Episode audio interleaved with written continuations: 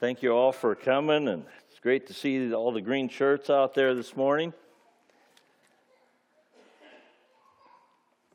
As we, uh, oftentimes, we, the ministers get together, and Doug and, and some of the elders, and we kind of plan uh, series and, and sermons and topics and scriptures, and a few months ago, uh, we decided that um, we would start the new year with a series from the epistle of First John. And I just thought it's a little bit, even though this scripture, the first chapter of First John was uh, scheduled for today many months ago, here's one of the verses we'll be looking at.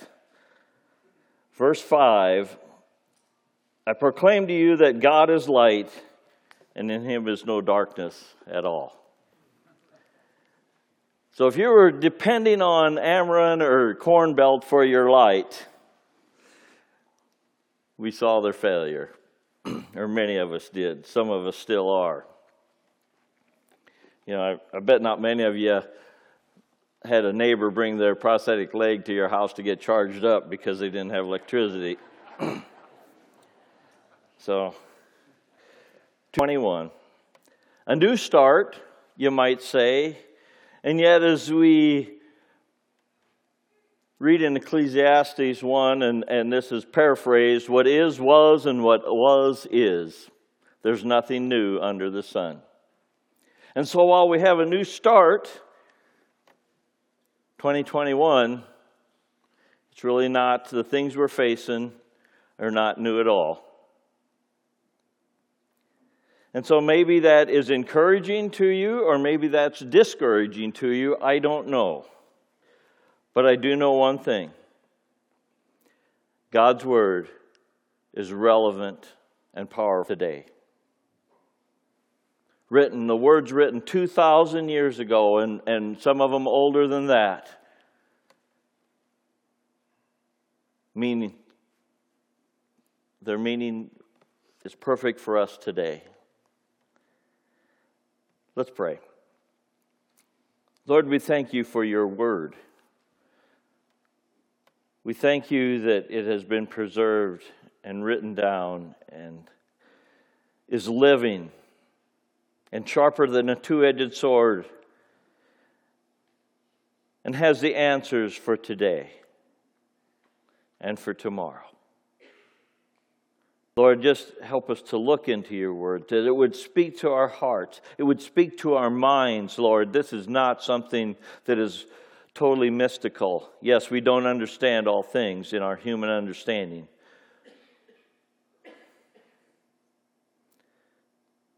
But your gospel speaks to the simplest minds, that they can understand your love. We pray these things in Jesus' name. Amen.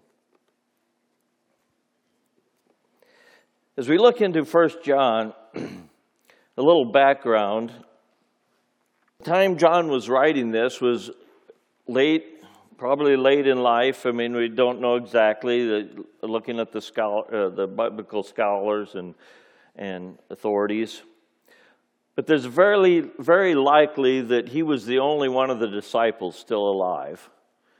And in fact, many, if not all, the Apostle Paul and many of the other early church leaders had either been martyred or died by this time. You kind of, we kind of see that in uh, in his beginning, that he is uh, reinforcing that he was there.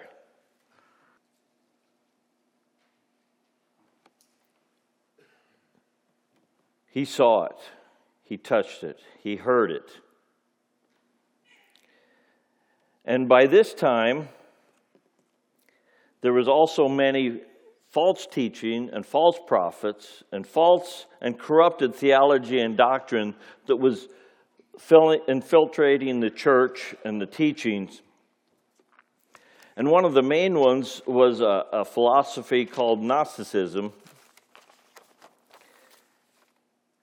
And it was basically uh, philosophy, a man, a man designed philosophy. The very word gnosis in Greek means knowledge, so it was a, a human knowledge-based philosophy. And I'd just like to read one paragraph out of the Zondervan uh, Bible Encyclopedia. Knowledge and salvation were keynotes of much second-century religion. This is what people wanted from the mystery religions and explains their contemporary popularity.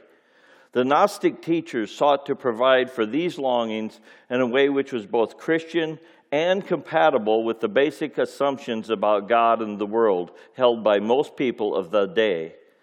These assumptions might be formed by contemporary philosophy or by astrology, and in different Gnostic systems, these factors appearing in different degrees. What they had in common is a desire to be contemporary. So while this had many different branches, you might say, in false teaching and stuff, it was a human-based philosophy based on human knowledge that came into the church, and rather than the Word of God defining the culture, the culture started defining the Word of God. Relevant today? Anybody see any of that happening today? Yeah, maybe maybe it's a different form than the Gnostics were promoting, but don't we see it? Part of this Gnosticism was that God is divine, so how could he be a part of this corrupt world? Kind of kind of similar to the, if God is good, how can we have all these natural disasters? How could he allow a pandem- pandemic? Much of the same arguments we hear today. So their teaching was that God was not part of this creation, this the physical matter, the physical bodies that that we live in every day. That this creation, this world, the humans must have been created by a lesser God, a non-perfect God, and he kind of messed things up when he made this creation. So we have this, this creation, corrupted creation, and we have the divine God, and the, and they were separate. Which came to teachings then, was that the spirit and the flesh are separate, which took two different branches. One was, since the, the flesh and the spirit is separate, the flesh can do whatever it wants and it doesn't affect the spirit. So live it up. Live it up. Whatever feels good, do it, because it really doesn't matter in your relationship with God, because that's separate. The other form it took was, since the flesh is evil and corrupt, we have to suppress the flesh, spirituality. You know, kind of like live in a dark room and eat dry bread. Live completely separate from the world to gain our spirituality.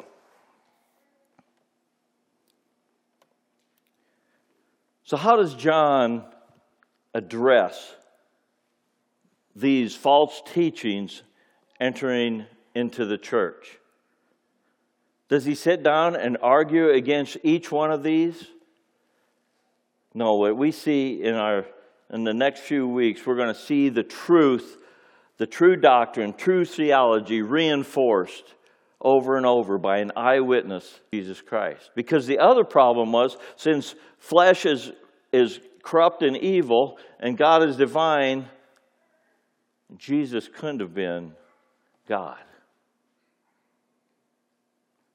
We just, we just spent the last, what, four or five sermons on the incarnation of God becoming man. And their philosophy, or their teaching basically was that God's Spirit entered this man, Jesus, after he was baptized, And then right before his death, the Spirit departed him. So we can understand a little bit, John is saying, in, in his gospel, it starts making sense of how he opened his gospel. And again, his gospel was written way after Matthew, Mark, and Luke. They'd been floating around, and John wrote from a little bit different perspective. And he opens with, "In the beginning was the Word, and the Word was with God, and the Word was God. He was in the beginning with Him. All things were made or created through Him, and without Him was not anything made that was made. In Him was life, and the life was the light of men. The light shines in the darkness, and the darkness has not overcome it." And then verse fifteen, "And John bore witness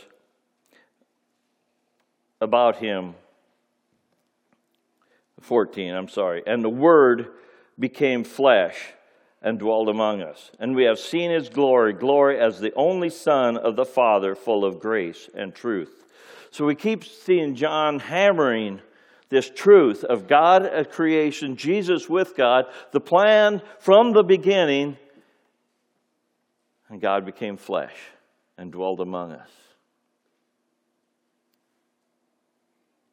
and suffered and paid our debt.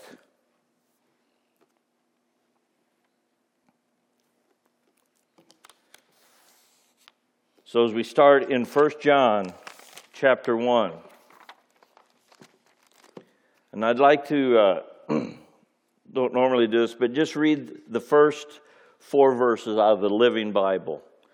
I just think it's it just flows nice and a little bit easier for us to understand. "We proclaim to you," and, and I think John here is referring to, even though he's the only one left at this time of the eyewitnesses of the disciples, he's including the whole group because they all taught the same truth. "We proclaim to you the one who existed from the beginning, heard and seen. We saw him with our own eyes, touched him and with our own hands. He is the Word of life. This one who is life itself was revealed to us, and we have seen him. And now we testify and proclaim to you that he is the one who is eternal life. He was the Father, and then he... He was with the Father, and then He was revealed to us. We proclaim to you that we ourselves have actually seen and heard, so that you may have fellowship with us, and our fellowship was with the Father and with His Son, Jesus Christ. We are writing these things so that you may fully share our joy." John is written as an eyewitness, as someone who had experienced this, this Jesus was God.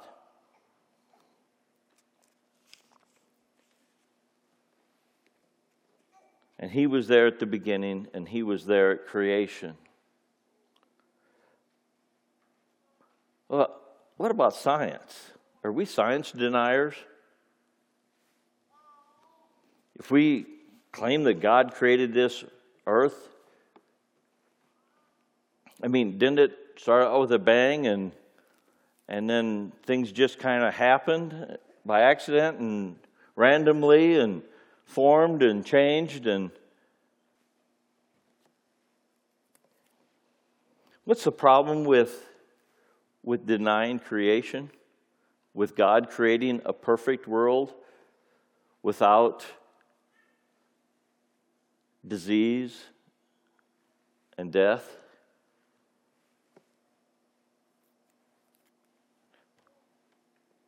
If God created a corrupted world, then who's to blame? See, when we deny creation, we're basically saying that God, you didn't do it right. You know, there's another science out there called mathematics. Branches of mathematics is probabilities. Run that through the science. That we're here somehow by random mutations. But see, if we go back to creation, if we go back to the Genesis account of creation, we know that God created a perfect world. But Satan tempted Adam and Eve that they could gain knowledge, the knowledge of good and evil. They could determine what was right and wrong. They decided to rebel against the Creator. And we know the results of that.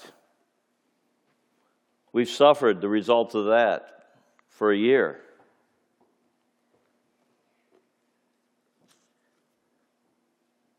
John says, don't believe anything that these false teachers are telling you. I was there. I was at the transfiguration when I saw this Jesus be glorified. I was there at the cross.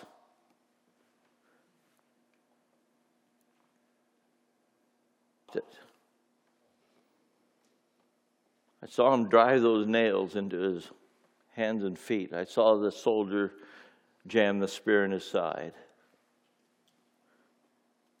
I saw the blood dripping down. He said, I was there. I was there at the empty tomb. He was gone. The stone was rolled away. I saw his scars.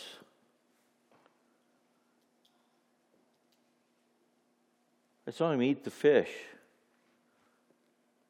I saw him walk through walls. I was there. And while John is saying here uh, in the first verse that we have touched with our own hands, I don't know, I was this, as I was preparing, I just kind of wondered, you know, we have the account that Thomas said, I won't believe it till I, till I put my fingers in his scars. I wonder if maybe Jesus had invited John to touch those scars after his resurrection. I don't know. That's just my thought. That's not in Scripture. And then John says, I was there when he ascended to heaven. I was there. I saw it all. And what I tell you is true. Do you believe John?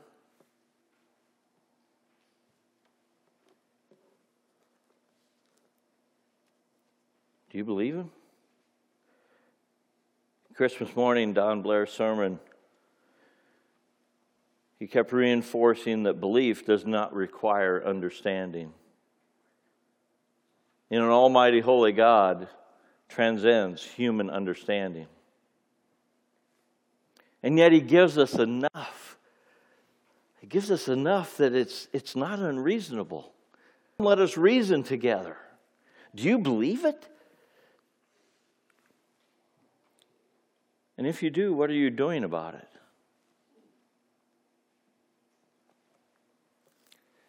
First John chapter one, verse five. This is the message we have heard from him and proclaimed to you, that God is light, and in him is no darkness at all. If we say we have fellowship with him while we walk in darkness, we lie and do not practice the truth. But if we walk in the light as he is in the light, we have fellowship with one another. And the blood of Jesus, his son, cleanses us from all sin. If we say we have no sin, we deceive ourselves, and the truth is not in us. If we cleanse, he is faithful and just to forgive us our sins and to cleanse us from all unrighteousness. If we say we have not sinned, we make him a liar, and his word is not in us. God is light. Our electricity went out in the late morning on Friday. It was a Friday. Friday. And so we went down to Josh and Morgan's. We were going to go down there for the evening anyway. And they had still had electricity. And the kids were all down, grandkids were all downstairs playing. And boom, all at once the lights went out. Total darkness. And some of the little guys started crying and were scared. Do you know how much light one flashlight can light up the whole room? Maybe not brightly, but You couldn't chase the darkness out. You know, you can't get rid of darkness. You can't, well, I'm in this darkness, I'm going to get rid of the darkness. No, the only way to get rid of darkness is turn on the light. And I don't know, maybe it's just me, but as I was studying this, God is light. He's not the source of light. He is light. He is illuminates all corners. There's no shadows. There's no, there's no dark corners. He is light. He illuminates everything. When we walk in Him, all things are illuminated. There is no dark corners.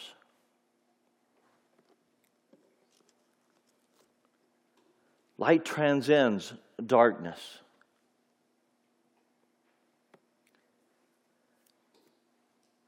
And so what does, is John reinforcing here? He is light. And if we say we have fellowship with Him, if we're walking in darkness, we're not practicing the truth. John's saying you can't separate our physical life, our physical walk, what we're doing, our motivations, our actions. You cannot separate that from the light of God if you claim to be in Him. I don't know about you, but those are pretty, that's a pretty sobering thought.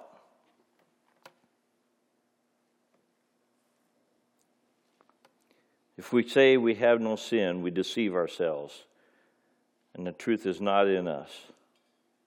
If we say we have not sinned, we make Him a liar, and He is not in us. You know, I don't think there's many of us would say that we have not sinned, but how many of us justify that sin? Well, that's not so bad. In fact, I'm not really responsible because it's my upbringing. It's, it's the environment I live in. You know, if there was really smart drivers up there, I wouldn't struggle with road rage. It's really their fault. You know, if if I had a fair employer and a nice boss, I wouldn't slack off when they're not around. If the government didn't waste all my all their money and spend it on these horrible things, I wouldn't cheat on my taxes.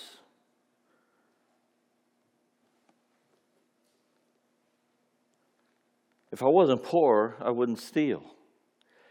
And we see our, our culture, our society, blaming everybody but ourselves.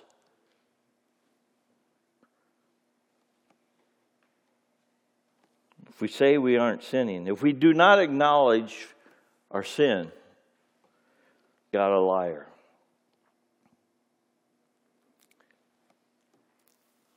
But He says, confess our sins. If we confess our sins, He is faithful and just to forgive us our sins and to cleanse us from all unrighteousness.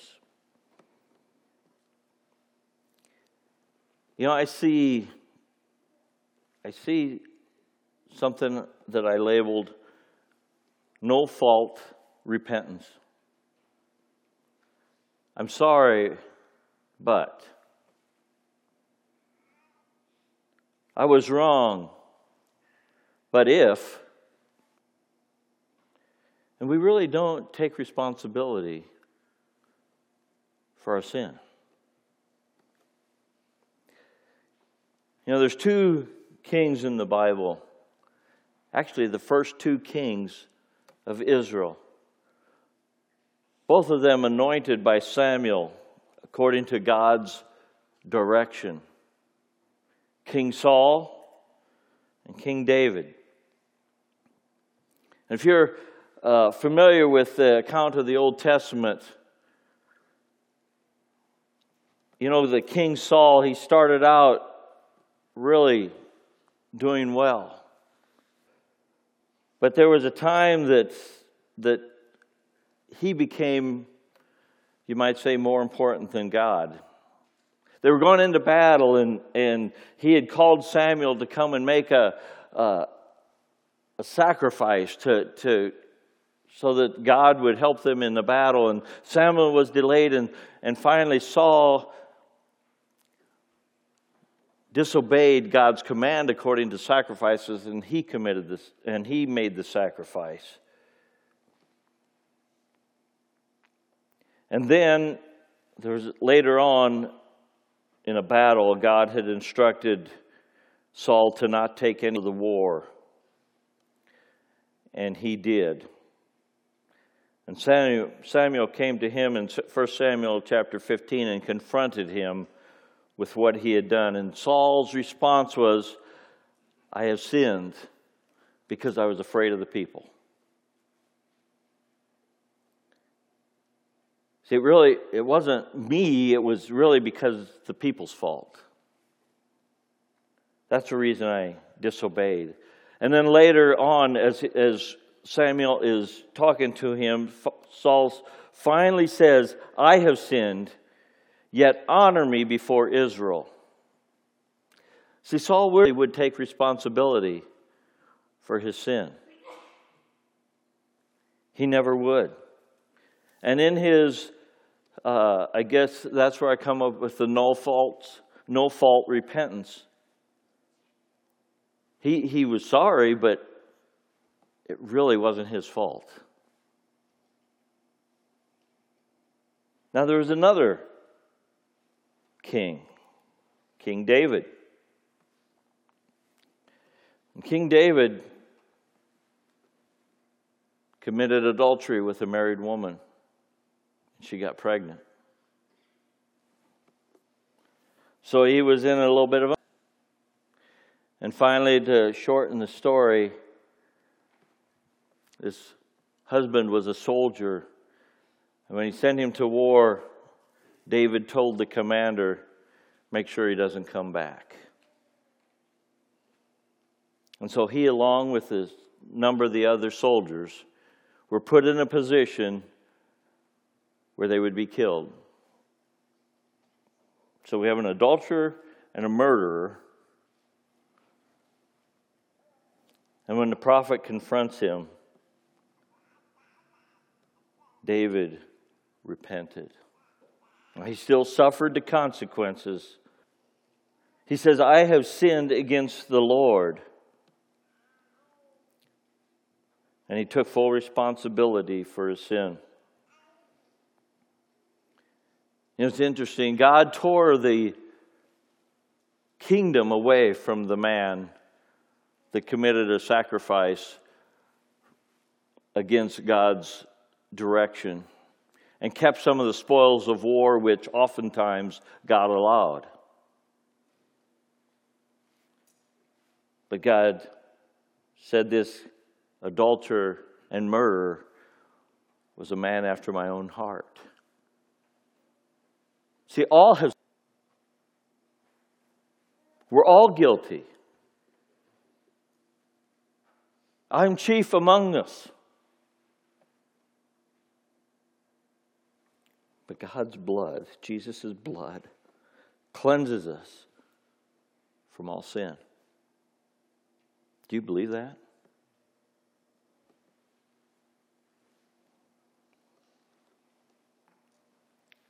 Do you believe that? What are you doing about it?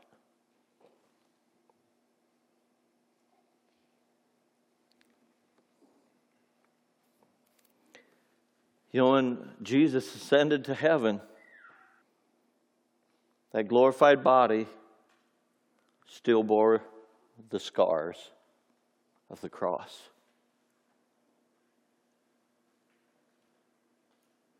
I don't know. The Bible says there's no tears in heaven. But when I meet Jesus and I see those scars in his head from the crown of thorns, and I see those scars in his wrists and his feet from those nails, I see that scar on his side when that sword ripped through his flesh. And I know he did it for me.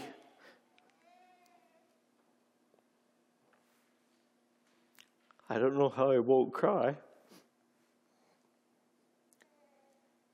Out of gratitude for what he has done. Do you believe it? What are you doing about it? We're going to close with a song. I'm going to pray, and the worship team's going to come up. And after the song,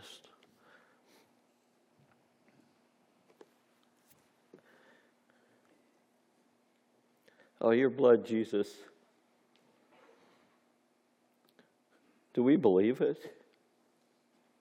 Does our life reflect it? Are we living in the light? Lord, you came not only to redeem us in eternity, you re- came to redeem us from the life living in darkness.